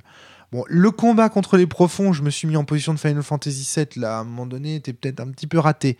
Mais si on prend la scène juste avant, le captif, très très bien amené. Et moi, j'espère que je Très, vais revoir le amené. captif. Parce que si son sang permet de rentrer dans le monde des ombres, moi, je pense que lui, il peut passer d'un monde à l'autre. Et ben, si on peut le retrouver dans le monde des ombres, mon il y a quand même ouais. un moment où il regarde mon personnage euh, hyper proche, euh, genre toi, je vais me souvenir il de le toi. Regarde, il n'a pas, il n'a rien sur le visage, ni yeux, ni Non, mais il lui tend les mains, il lui fait des gestes dans sa direction, il semble danser vers elle. Enfin, il il y a un vrai côté, il y a un côté très élégant, une y a une invitation. en fait. communication, Ouais, il y a hein, une communication, exactement. Et Ça, moi, j'ai très fort. très envie de revivre ça. hein. C'était génial. Moi, j'ai kiffé. C'est vraiment des ailes de cuir, un masque de cuir, comme ça, ça me fait penser aux délions dans. Dans je crois que ce sont des, les délions dans Shan euh, Renaissance, c'est cette créature. Il y a un petit côté euh, Guillermo del Toro, je trouve, dans ce Ah bah oui. Ouais. Ah bah complètement. Oui, et puis moi qui adore Guillermo del Toro, on pouvait pas mieux tomber. Ouais, je suis c'est trop clair. contente. T'es déjà tombée amoureuse. Il est presque Medfly, ce monstre. hein. Oh. J'attends aussi beaucoup du, Fortune, du personnage de Fortune Ah oui. Cookies. Moi, dès qu'on me met un personnage masqué, j'attends que ça pète. Quoi. Je veux qu'à un moment donné, il enlève son masque. Mais je pense que c'est lui qui, c'est vraiment lui qui nous donne des indices depuis le Il est début. gentil, lui. Voilà. Lui, il est de notre côté, et lui, je pense qu'un de ces quatre, il va, il va soulever son, son abat-jour. Et vous allez perdre un des 100 points de San. Ouais, à mon avis, ouais, à mon avis, ouais. Je suis pas sûre qu'il soit si gentil que ça. Enfin, je sais pas, moi je le trouve. Ah, De toute façon, gentil dans le Toulouse, c'est moins méchant que les autres. Non, mais oui, puis alors, moi, en fait, moi je trouve que dans ce personnage, il y a un côté très faé. Euh, neutre quoi euh, au sens où on- je gère le destin mais euh, ça peut être aussi, bi- dans le- aussi bien dans le sens positif que dans le sens négatif quoi c'est euh, Et assez normalement et assez logiquement, j'attends assez peu de choses de nos personnages en fait. D'habitude, dans une campagne, on, a- on attend souvent des choses vis-à-vis des autres. Tu sais, Ah, j'attends que notre relation évolue, j'attends qu'à un moment donné, on se retrouve opposés. J'attends, tu vois, comme dans Sens où là, tu as des climax qui tournent vraiment autour des. Là, en fait, j'attends assez peu de choses de la. Je, je me sens vraiment, euh, encore une fois, dans une campagne de Cthulhu comme dans l'Orient Express, Oui, bien assis sûr. dans un wagon ou dans, sur un toboggan et je me laisse euh, couler. moi j'espère pas, pas- j'espère juste gueule. que pas qu'au dernier moment je vais pas me retourner contre vous genre dans le dernier combat ou un truc comme ça mais Ah, euh, T'as quand même un tatouage d'esclave. hein. Ouais, ça fait partie de la, de la promesse pour moi. Le fait que tu aies un tatouage et que du coup tu puisses potentiellement virer à l'ennemi. verra Mais il y a une fortune cookies qui me laisse de l'espoir pour toi. Je pense qu'il y a un personnage qui est capable de te retirer ce tatouage. Elle est Oui, l'écorcheur euh, Céleste, Guéry, Chaud, euh, Cher et Peau. Mm, Oui, j'ai du mal à le lire parce que comme c'est une La chanteuse Cher et l'écrivain euh, Ah, Alan le Poe. gars, Alan Je peux rien en ajouter. J'allais juste dire euh, oui, la police d'écriture des fois est un peu oui, mais non. faut- Oui, la police d'écriture des, des Fortune Cookies est pas terrible. Bon, Mais c'est chouette, c'est très bien. Voilà, Je vois bien l'idée. C'était pour faire un petit peu euh, signe. Moi, j'ai une question à vous poser. Euh, Ouais, une, hein. des une des hum, remarques qu'on s'était faites entre nous, euh, les parties d'avant, c'était que jouer avec euh, les accents asiatiques, avec les noms asiatiques, on virait un peu au colonialiste, euh, raciste, euh, cliché. Là, j'ai l'impression que ça n'a pas été le cas. Pas du tout. Pas du tout, ouais. Pas du tout. Ah, D'ailleurs, on n'a pas fait d'accent. Moi, je l'ai fait. J'ai fait des accents Mais japonais. pour le j'ai fait des japonais, accents Mais en fait, on a chinois. été confronté à une certaine forme d'impérialisme, en fait, de contre-impérialisme, donc c'est compliqué. Parce que là, on n'est pas, en tant qu'Européens, on se retrouve soumis. Là, on se retrouve, là, on se ret- on est vraiment des étrangers au sens euh, euh, où euh, là, enfin, moi, je me sens pas en position sup- de supériorité par rapport à tout ce qui se passe là. Je me sens plutôt en mode, euh, je suis un étranger au sens, je, je ne suis pas à ma place et je ferme ma gueule. Je trouve que c'est intéressant de le dire, en fait, parce Ouais. que c'est... C'est vrai. oui. C'est un- une en peur fait- qu'on avait, euh, qu'on avait quand on a commencé le jeu, de se Ouais, dire ouais. ça va virer à la bouffonnerie, on va pas pouvoir continuer parce que ça va être naze, quoi. Et en Et fait, c'est euh, toujours un sujet quand tu joues à Cthulhu parce que, enfin, pas tous les scénars, mais Cthulhu c'est un jeu qui s'inscrit déjà avec euh, 1920. l'auteur, avec l'auteur Dans, déjà ouais, dans un. dans la pensée de l'auteur, dans la euh, pensée de l'auteur qui était une pensée raciste. Ouais. Ça s'inscrit aussi dans une période qui était assez raciste, colonialiste, etc. Donc c'est vrai que c'est. hum, Lovecraft était raciste. Excusez-moi, c'est. euh, Ça fait partie des débats. Bah, ou- je sais pas si c'est avéré ou pas, mais quand tu lis euh, les nouvelles euh, qui se passent euh, à la Nouvelle-Orléans, des choses comme ça, euh, ou, euh, ou dans l'Amérique profonde, euh, t'as toujours un espèce de, une espèce de clivage entre euh, l'homme euh, blanc euh, culti- culti- enfin, cultivé qui a sa culture euh, universitaire, Ouais, euh, voilà, euh, qui arrive et puis euh, il doit discuter avec les paysans du coin. euh, tu, qui sont peut-être superstitieux. ouais, superstitieux. sont, enfin, tu- C'est y a- sous-entendu pour certains qui sont noirs. euh, Ça, c'est et- moins du. ra- Enfin, je- enfin, Ah oui, d'accord, ok. et Là, tu là, vois, et oui. donc ils sont toujours, ils sont toujours ridicules. euh, Enfin, il y a un truc. euh, C'est moins du, ra- vois, j'allais dire, c'est moins du racisme que de la conviction que la rationalité occidentale est supérieure euh, Ouais. aux, aux- aux cultures. euh, Et ce ce qui qui est- t'es répondu toi-même, quoi. Ouais, voilà, non, mais tu vois, c'est Ouais. ça. Et du coup, là, c'est intéressant de voir, euh, ouais, de voir que justement ce phénomène, eh bien, s'atténue. Et je trouve que, et ça, c'est quelque chose que j'ai observé aussi, par exemple, dans des fictions comme Shogun, qui partent très mal de ce point Oh de mon vue-là. dieu, quelle horreur, ouais. Oui, mais non, mais Et ensuite, justement, c'est mieux. et parce que justement, le, les, les traditions asiatiques sont tellement fortes, en fait, euh, dans Shogun, qu'elles euh, qu'elles font en fait du personnage un étranger au sens d'un- personnage de, justement dominé, déraciné. Et du coup, sa super, la supériorité mise en scène au départ, on, on se dit, mais qu'est-ce que c'est que ce truc? Ça va être le blanc qui apprend. euh, Enfin, c'était c'est glauque, en fait, au départ, on se dit, ça, ça, ça part mal. Et en fait, non, ça se transforme. Et, ça, et c'est quoi. Shogun? Ce que je Shogun, c'est une série en quatre épisodes, en quatre, en quatre films, une vieille série en fait, Qui a qui a- très mal mal vieilli. vieilli aujourd'hui, avec Richard Chamberlain en acteur principal, qui est l'histoire d'un navigateur qui se retrouve euh, par hasard euh, s'échouer sur une île. Cette île, c'est le Japon. Et il va découvrir en fait au fur et à mesure euh, les, les us et coutumes du peuple, avec toutes les intrigues politiques qui Il va être recueilli Voilà. par un seigneur de guerre Voilà, exactement.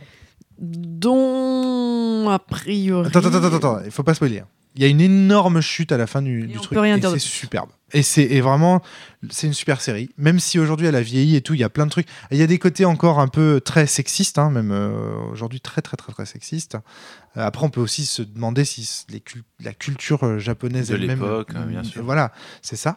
Donc euh, là, c'est compliqué, mais en tout cas, c'est vraiment une super série. Et je retrouve de l'ambiance de Shogun dans cette, euh, dans cette campagne. Bah, vraiment. cool. Et euh, très très bien.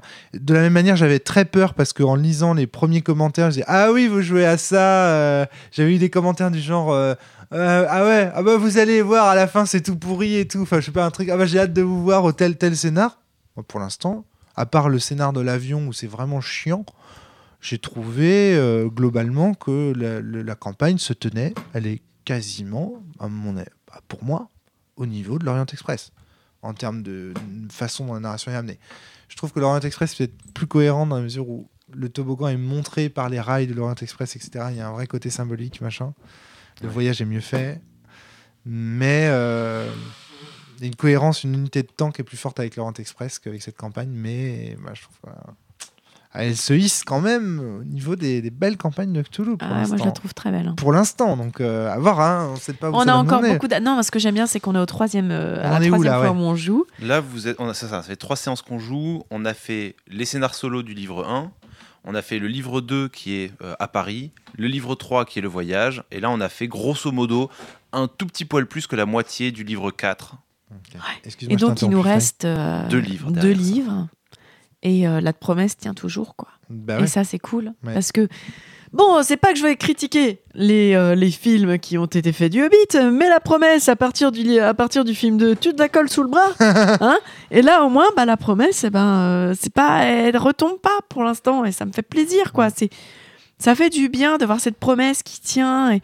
Parce que c'est surtout ça, moi, qui me tient dans le jeu de rôle, c'est cette promesse qui va se passer des choses, et même dans les films et dans les livres que je lis, quoi. Ouais. Et puis voilà, c'est une, voilà une campagne qui est bien éditée.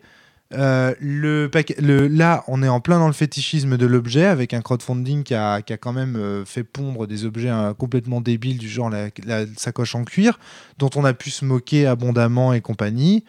Euh, c'est un jeu d'éditeur. Donc euh, vraiment, euh, là, euh, nous, on intervient euh, en général plutôt pour défendre les indépendants, mais là, on doit dire que bah, voilà, ça, ça pour l'instant, euh, voilà. Donc, en tant que critique, euh, très critique des éditeurs, on va dire, bah là, cette fois-ci, bah, elle nous fait fermer notre gueule. Bah oui, mais en même temps, quand quelque chose est bien fait, ben, bah faut le dire. Donc Bah je oui. sais pas si ce sera bien fait Voilà. jusqu'au bout. On n'est pas parti pris. On Le de deuxième, la deuxième partie de jeu qu'on a fait, je l'avais pas trouvé vraiment exceptionnelle, hein, soyons honnêtes, mais là, là j'ai kiffé. Voilà. C'est pour dire qu'on peut pas nous dire euh, qu'on manque d'objecti- de- d'objectivité, qu'on De est toute façon, je suis pas là pour dire que je suis objectif. Je suis est- là pour dire si un truc qui m'a plu ou pas. est- Là, on n'est pas des copains cool. des auteurs. Je veux dire, voilà, on s'en fout qu'on les connaît pas. Euh, tu vois ce que je veux dire? On n'est pas là pour défendre la V7 de Cthulhu particulièrement. Donc c'est, je, je suis content en tant que podcasteur de pouvoir faire une critique positive d'un jeu d'éditeur. Ça me fait plaisir aussi. Ça montre aussi qu'on n'est pas non plus tout fermé et tout débile.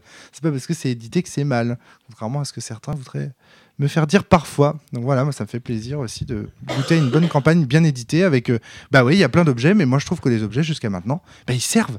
T'as parlé des super euh, aides de jeu, le Ouais. journal. Alors, il y, y en a quelques-uns qui servent pas. On en reparlera à la fin. D'accord, ok. ouais. Mais, euh, Enfin Que bon, T'as pas mise du coup global. Bah, non, non, en fait, c'est- des Globalement, euh, affiches de cinéma euh, de type euh, genre Mei Fang, la personnage principale d'un film. Tu vois. Ça sert à rien, hein, ça intervient nulle part. C'est juste euh, des, des caméos euh, de tel PNJ, on le met dans une affiche de film. Ce que je veux dire, c'est que là, on dit souvent, on pourrait croire que c'est du fétichisme de l'objet Cthulhu, tu vois. Que c'est en fait, c'est un bel objet pour être un bel objet, cette Ouais, campagne. Mais non, pas pour Ah ça. non Moi, je trouve que les- le fait que, ce- que, la, que les aides de jeu soient belles, ça fait partie intégrante, et on l'a bien souligné dans ce podcast, de l'ambiance.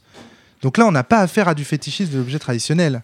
On voit que, justement, Sans Détour, à mon avis, est un éditeur qui est très malin de ce côté-là. euh, vraiment, euh, là, là c'est bien, là, c'est bien foutu. On, on va dire, ouais, c'est c'est- c'est bien foutu, quoi. Et ça fait, euh, ça fait plaisir aussi de le dire. Voilà. Merci, Adrien. Ouais, J'ai un dernier beaucoup. truc. C'est c'est du- c'est de l'ordre du détail. L'ami euh, qui m'a offert ça, euh, qu'il avait reçu d'un d'un fan Tu veux que je mette la musique d'ambiance? Oui. dont tu biperas le nom euh, si jamais on le reprononce. Euh, bah en fait, elle a continué à recevoir des cadeaux de ce monsieur euh, envahissant. Et donc, euh, je crois qu'elle a reçu encore des campagnes de Cthulhu. Donc, peut-être que quand on aura fini celle-là, on aura de quoi en commencer une autre. je lui en parlerai. C'est horrible. C'est horrible cette affaire. Merci. Voilà, euh, donc arrêtez de suivre les jeunes filles qui ne veulent pas que vous les suiviez. euh, Arrêtez de leur envoyer des campagnes de Cthulhu. C'est ça, voilà. Si elles ont dit non la première fois, euh, Quand acceptez le nom. c'est non, quoi. Qu'est-ce que c'est euh, Qu'est-ce que c'est glauque cette affaire Si c'est pas oui, c'est non, dans tous les cas. C'est Ouais, incroyable. c'est ça. en tout cas, voilà, beau cadeau. euh, un très... alors, par contre, on peut pas dire c'est un très beau cadeau. Du coup, nous, on l'a testé. Ah ouais, approuvé, il hein. est bien, ouais, C'est un super cadeau. Voilà. Merci Adrien encore une fois. Merci Flavie. Merci Natacha. À très bientôt. Portez-vous bien et surtout, jouez bien. Des bisous tentaculaires. Salut. Tentacule, tentacule, tentacule.